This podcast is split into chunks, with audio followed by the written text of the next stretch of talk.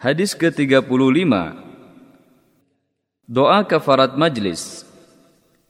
عن ابي هريره رضي الله عنه قال قال رسول الله صلى الله عليه وسلم من جلس في مجلس فكثر فيه لغطه فقال قبل ان يقوم من مجلسه ذلك سبحانك اللهم وبحمدك اشهد ان لا اله الا انت استغفرك واتوب اليك الا غفر له ما كان في مجلسه ذلك Dari Abu Hurairah radhiyallahu anhu ia berkata, Rasulullah shallallahu alaihi wasallam bersabda, Barang siapa duduk di sebuah majlis dan ia banyak berkata salah, kemudian sebelum berdiri dari majlisnya ia membaca, Subhanakallahumma wa bihamdika, ashhadu an la ilaha illa anta, astaghfiruka wa atubu ilaik, melainkan kesalahannya pada majlis tersebut diampuni Hadis riwayat Tirmidzi.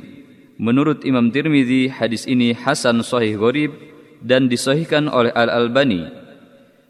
Perawi hadis, lihat hadis nomor 13. Beberapa faedah hadis ini adalah Hendaknya seorang muslim berzikir kepada Allah dalam setiap majlisnya, pertemuannya, begadangnya, perkumpulannya, perjalanannya, ketika mukimnya, di walimahan, di pestanya, dan setiap kondisi dalam program-program kehidupannya.